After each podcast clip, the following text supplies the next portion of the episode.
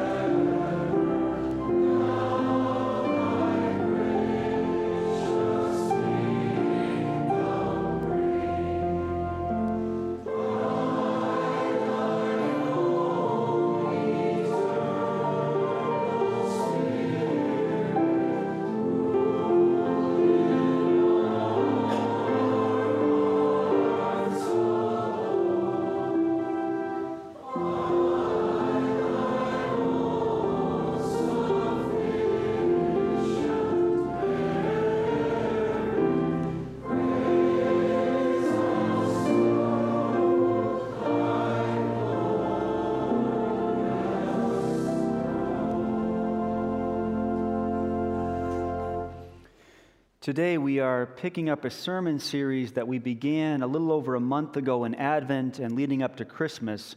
We're calling this series The Real Story, and we're going to, we're going to work through Luke 1 and then all the way through Luke 2 to see how Jesus coming, how Jesus stands at the center of history, and how his story is the real story that matters for our lives. So we, we've seen how the angel Gabriel came and announced the coming of John the Baptist who would go before Jesus and prepare the way for him. We've seen how the angel Gabriel came and announced that Jesus, the Savior, would come. We've seen that Jesus was born, that the shepherds, or that the angels announced his coming to the shepherds, and, and in particular, that the angels used language that said that this is God. This is God come to us as one of us. And today we're going to pick up the story. We last time I was here a couple weeks ago on Christmas Day, we read the Christmas story. Today we're picking up on what happens after that. So let's read Luke 2 21 to 35. The words will be on the screen. You're also encouraged to grab a Bible if you brought one, pull it up on your phone, or grab a Bible from the pews and keep it open as we work through the text together. And now hear the word of the Lord.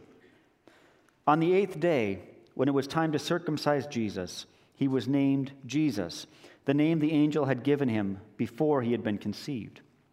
When the time of their purification according to the law of Moses had been completed, Joseph and Mary took him to Jerusalem to present him to the Lord. As it is written in the law of the Lord, every firstborn male is to be consecrated to the Lord, and to offer a sacrifice in keeping with what is said in the law of the Lord a pair of doves or two young pigeons. Now there was a man in Jerusalem called Simeon, who was righteous and devout. He was waiting for the consolation of Israel, and the Holy Spirit was upon him. it had been revealed to him by the Holy Spirit that he would not die before he had seen the Lord's Christ. Moved by the Spirit, he went into the temple courts. When the parents brought in the child Jesus to do for him what the custom of the law required, Simeon took him in his arms and praised God, saying, Sovereign Lord, as you have promised, you now dismiss your servant in peace. For my eyes have seen your salvation, which you have prepared in the sight of all people, a light for revelation to the Gentiles, and for glory to your people Israel. The child's father and mother marveled at what was said about him. Then Simeon blessed them and said to Mary, his mother, This child is destined to cause the falling and rising of many in Israel, and to be a sign that will be spoken against, so that the thoughts of many hearts will be revealed and a sword will pierce your own soul too. This is the word of the Lord. So, we're going to walk through this text in three steps, and I, I didn't get these quite as smooth as I wanted to this week, but we're going to talk first about what Jesus does on our behalf, and then how the Spirit works in us and then finally, how Jesus' coming affects us. So, first, we're going to talk about what Jesus does on our behalf. And what this text shows us that Jesus does is that he fulfills all human righteousness. So, the beginning of Luke chapter 2 is about Jesus' birth. And here in this next story, he is named and circumcised and presented in the temple, all according to the law of Moses and, and the law of the Lord, as we're told. Now, I suspect if, if you're like me, often when you read through the Gospel of Luke, you kind of glide past these first few verses, and then you get on, you pay attention to what happens with Simeon and what happens with Anna after him. And I think it's a fair question to ask why are these first few verses even here? Why does Luke include them? We as a church believe that every word in the Bible is inspired by God, that God intended to have every single word just as it was, just where it was. So it's worth reflecting, and we can't always figure out the answer, but it's worth reflecting why is this here? And I think Luke includes this here because he's making a very profound point. He has had the angels tell us, and, this is something that was never before said, he has had the angels tell us that this baby, that this Jesus, he is Christ, he is the Lord, he is God. And now, here in these next few verses, Luke is making the point that Jesus is truly and fully human. Jesus is fulfilling everything that a human being is supposed to do and be as one of God's people. He is truly like us in every way except for our sin. He is claiming no special privileges. He is, he is truly entering into our situation. Now, as I was reflecting on this this week, a story came to mind from, from high school. We had a, a youth group leader called Doug. And Doug was a little bit of a rough guy in some respects. He worked with his hands, he was a contractor. He drove this old, old, beat up red Chevy truck with a couple of the lights hanging off and all kinds of dents and scrapes. And, and he was a wonderful, good hearted guy, but he was a little do things his own way. And we got to talking about, as teenage boys tend to, speeding and tickets and such like things.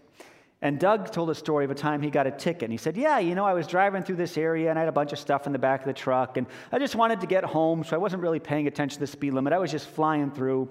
And I got pulled over. And the other policeman comes up and he starts talking to me about the lights that are missing and this problem and that problem. Then he says, You know how fast you were going? And I respond, Too fast. I just own it. And the guy says, uh, Yeah, I'm, I'm going to have to give you a ticket. Can I have your license and registration? And the police officer goes and he does all that. And then he comes back up to Doug, and Doug takes the ticket. And then, then there's this funny twist in the story that the town Doug was driving through, his best friend is the chief of police. And he grew up with a couple other people who were really high up in the police force. So he takes the ticket, puts it to the side, and says, Hey, do you happen to know Bob and Mitch? And the police officer says, yeah. Yeah, I grew up with Bob. He was my best friend. We lived next door. We went to school together. We used to have all kinds of fun. How's he doing these days? And what about Mitch? I hear he's about set to retire. And, they talk back and forth for a while. And it turns out that Bob and Mitch were this police officer's two mentors. And, and they, had, they had gotten him the job. He was a little on the edge, and they had gotten him the job, and they'd been really gracious with him with some family issues and some time off, and, and he just spoke the world of them. And, and after they talked for a couple minutes, he said, Why didn't you say this earlier? I would, I would never give Bob's friend a ticket, ever, but I can't take it back. And Doug said, No, I, I did what I did I never want to get out of the consequences of my action because I know a guy. Glad Bob and Mitch are great in your life. I deserve the ticket. Don't feel bad about it. Now, at the time, I and all the other teenage boys thought, You are crazy, Doug. Use every lever you can to get out of a ticket. Well, here in this text, Luke wants us to show that Jesus is not pulling all the levers he can. Now, it's different because Jesus did nothing wrong and he deserved nothing, but this text is showing us that Jesus is truly entering into our situation. He is truly entirely human. And yes, at the same time, he remains truly entirely God. But Jesus is laying aside all kinds of privileges. There are all kinds of levers he could pull, things he could do, but instead he chooses to take on human nature and to truly enter into our situation as human beings. Now, there are times when, when we as humans, when we're in a tough spot and when someone says something, and honestly, it's dumb. And we can tell that they do not understand where we are at all. They are, they are off on their own planet doing their own thing, and they are not entering into our situation. I have done that sometimes as a pastor, and then I realize, wow, I need to, I need to get on the right wavelength because what I just said did not connect. Well, that is never the case for Jesus. Jesus is always able to connect with us because he has gone through everything we go through.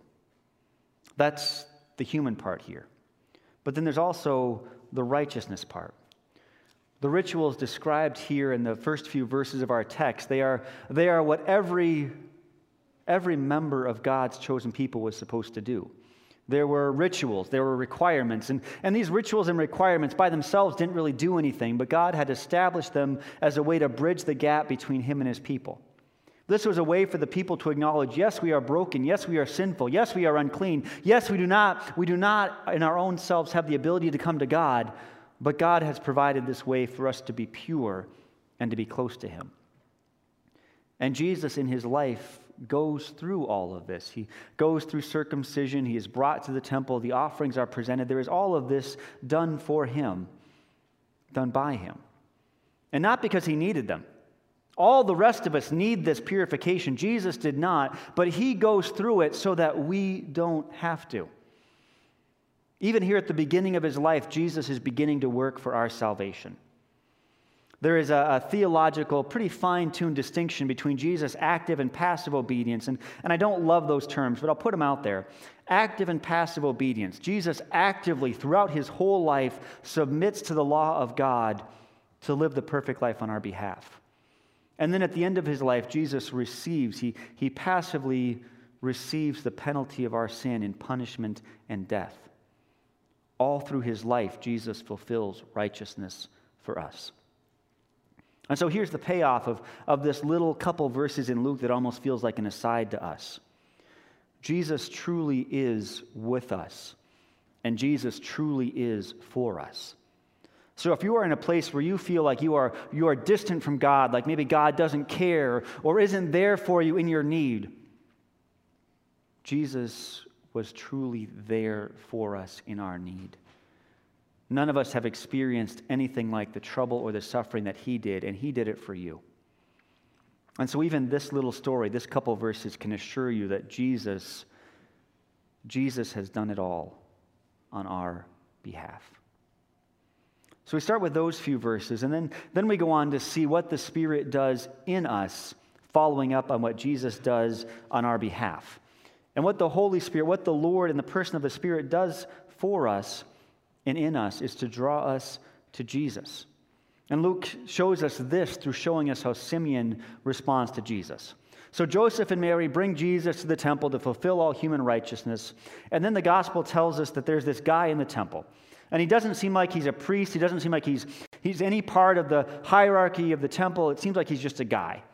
He's nothing particularly special culturally, socially, religiously, but he is righteous and devout. And somehow the Holy Spirit has, has really worked in Simeon. Over his life, he has, he has shown Simeon some of what is to come in terms of Jesus. And now, on this particular day, the Holy Spirit draws Simeon into the temple to encounter the Lord Jesus Christ in the flesh. And when Joseph and Mary, just a regular couple, bring Jesus, just a regular baby, or at least so are the appearances, when they come into the temple, the Spirit prompts Simeon to say, That is the Messiah. That is, the Lord Himself come to you. And, and Simeon receives Jesus into his arms. And most translations actually mistranslate this a little bit. The NIV even says, says Simeon takes Jesus. And the word that's there could be take, but the word that's there is actually receive. It is not that Simeon reaches out and grabs hold of Jesus, it is that the Holy Spirit brings Simeon to a place where he is able to receive Jesus. Led by the Spirit, Simeon accepts the gift of the Lord. And then Simeon praises the Lord. He, he gives off this, this hymn that I think is worth reading. So I'm going to read you a couple verses again. And this is, this is what Simeon says as he receives the Lord. Sovereign Lord, as you have promised, you may now dismiss your servant in peace. For my eyes have seen your salvation, which you prepared in the sight of all nations, a light for revelation to the Gentiles and the glory of your people Israel. Through the Spirit, Simeon sees Jesus and receives Jesus.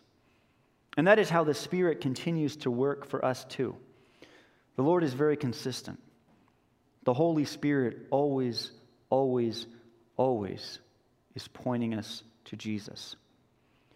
And I want you to notice here, through this prism of just a few verses in Luke, how little of the Christian life is actually about what we do. This text is really mostly about, and our Christian lives are mostly about, what God does for us. Jesus has come and lived and died and risen again on our behalf. The Holy Spirit works in us to prompt and to perfect our faith to bring us to the Lord. I can say with 100% confidence if God was not at work in you, you would not be here. I am 100% confident in that. And so, what's the payoff here? Well, the payoff is that we, like Simeon, can be confident in the Lord working in us. The payoff is that we can trust through the Word God is at work, and, and through His Spirit, He will continue to draw us to the Word, and that He cares for each and every one of us. Now, we're in a different point in salvation history than Simeon. The Lord works in each of us in different ways. So, so I'm not saying we're all like Simeon. And you might be sitting here thinking, I don't believe any of this. I don't know what you're talking about. I came here for whatever reason. Well, maybe you think that's why you came here this morning.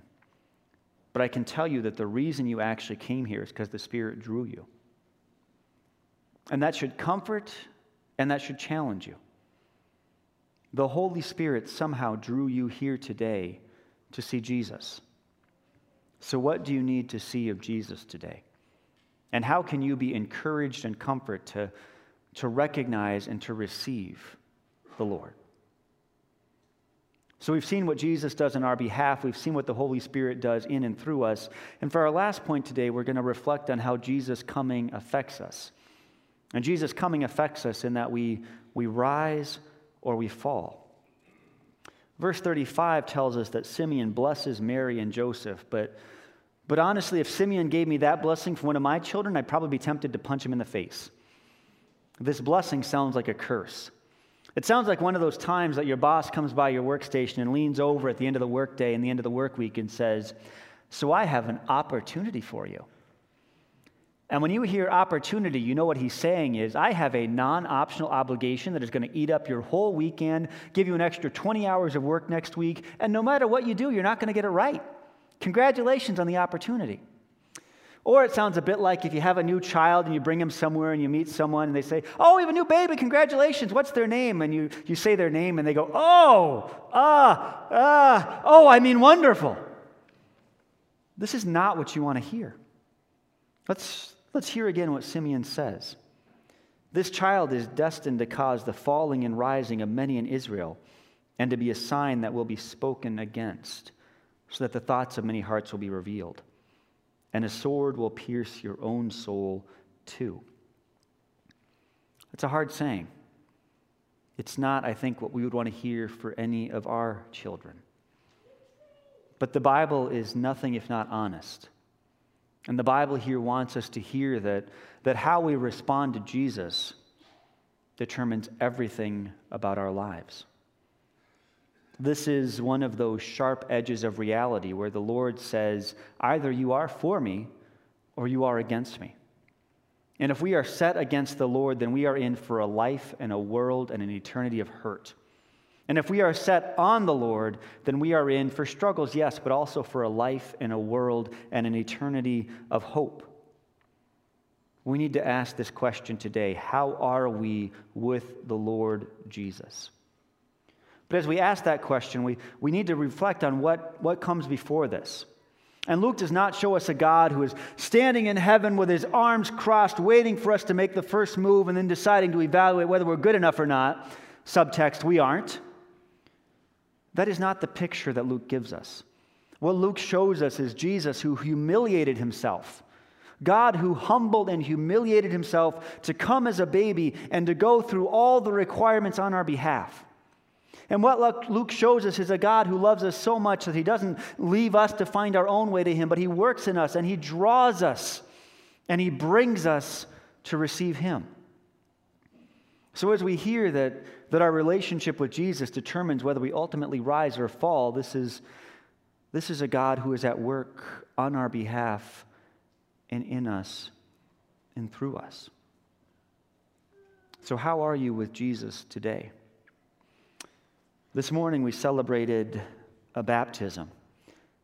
And a baptism is always a celebration. It is always a chance for us to remember that this water shows us that, that Jesus passed through the waters of death for us. And he rose again for us. And this water shows us that, that the Lord has fulfilled all the rituals, all the cleanliness rituals that we need so we are truly clean. And this morning we saw Chase and Marine, as many of us have, and as I hope all of us will someday, stand up here and profess their faith and say, Yes, yes, the Spirit has been at work in me. Yes, I receive the word and I want to live for the Lord. What we do with Jesus determines whether we fall or rise. But beneath and underneath and around that, what the Lord has done for us is what truly matters. And what the Lord has done for us is draw us into his presence and invite us to receive Him and to receive His salvation as a gift. Our hope and our prayer is that all of us would receive the gift of Jesus through the Spirit. Let's pray.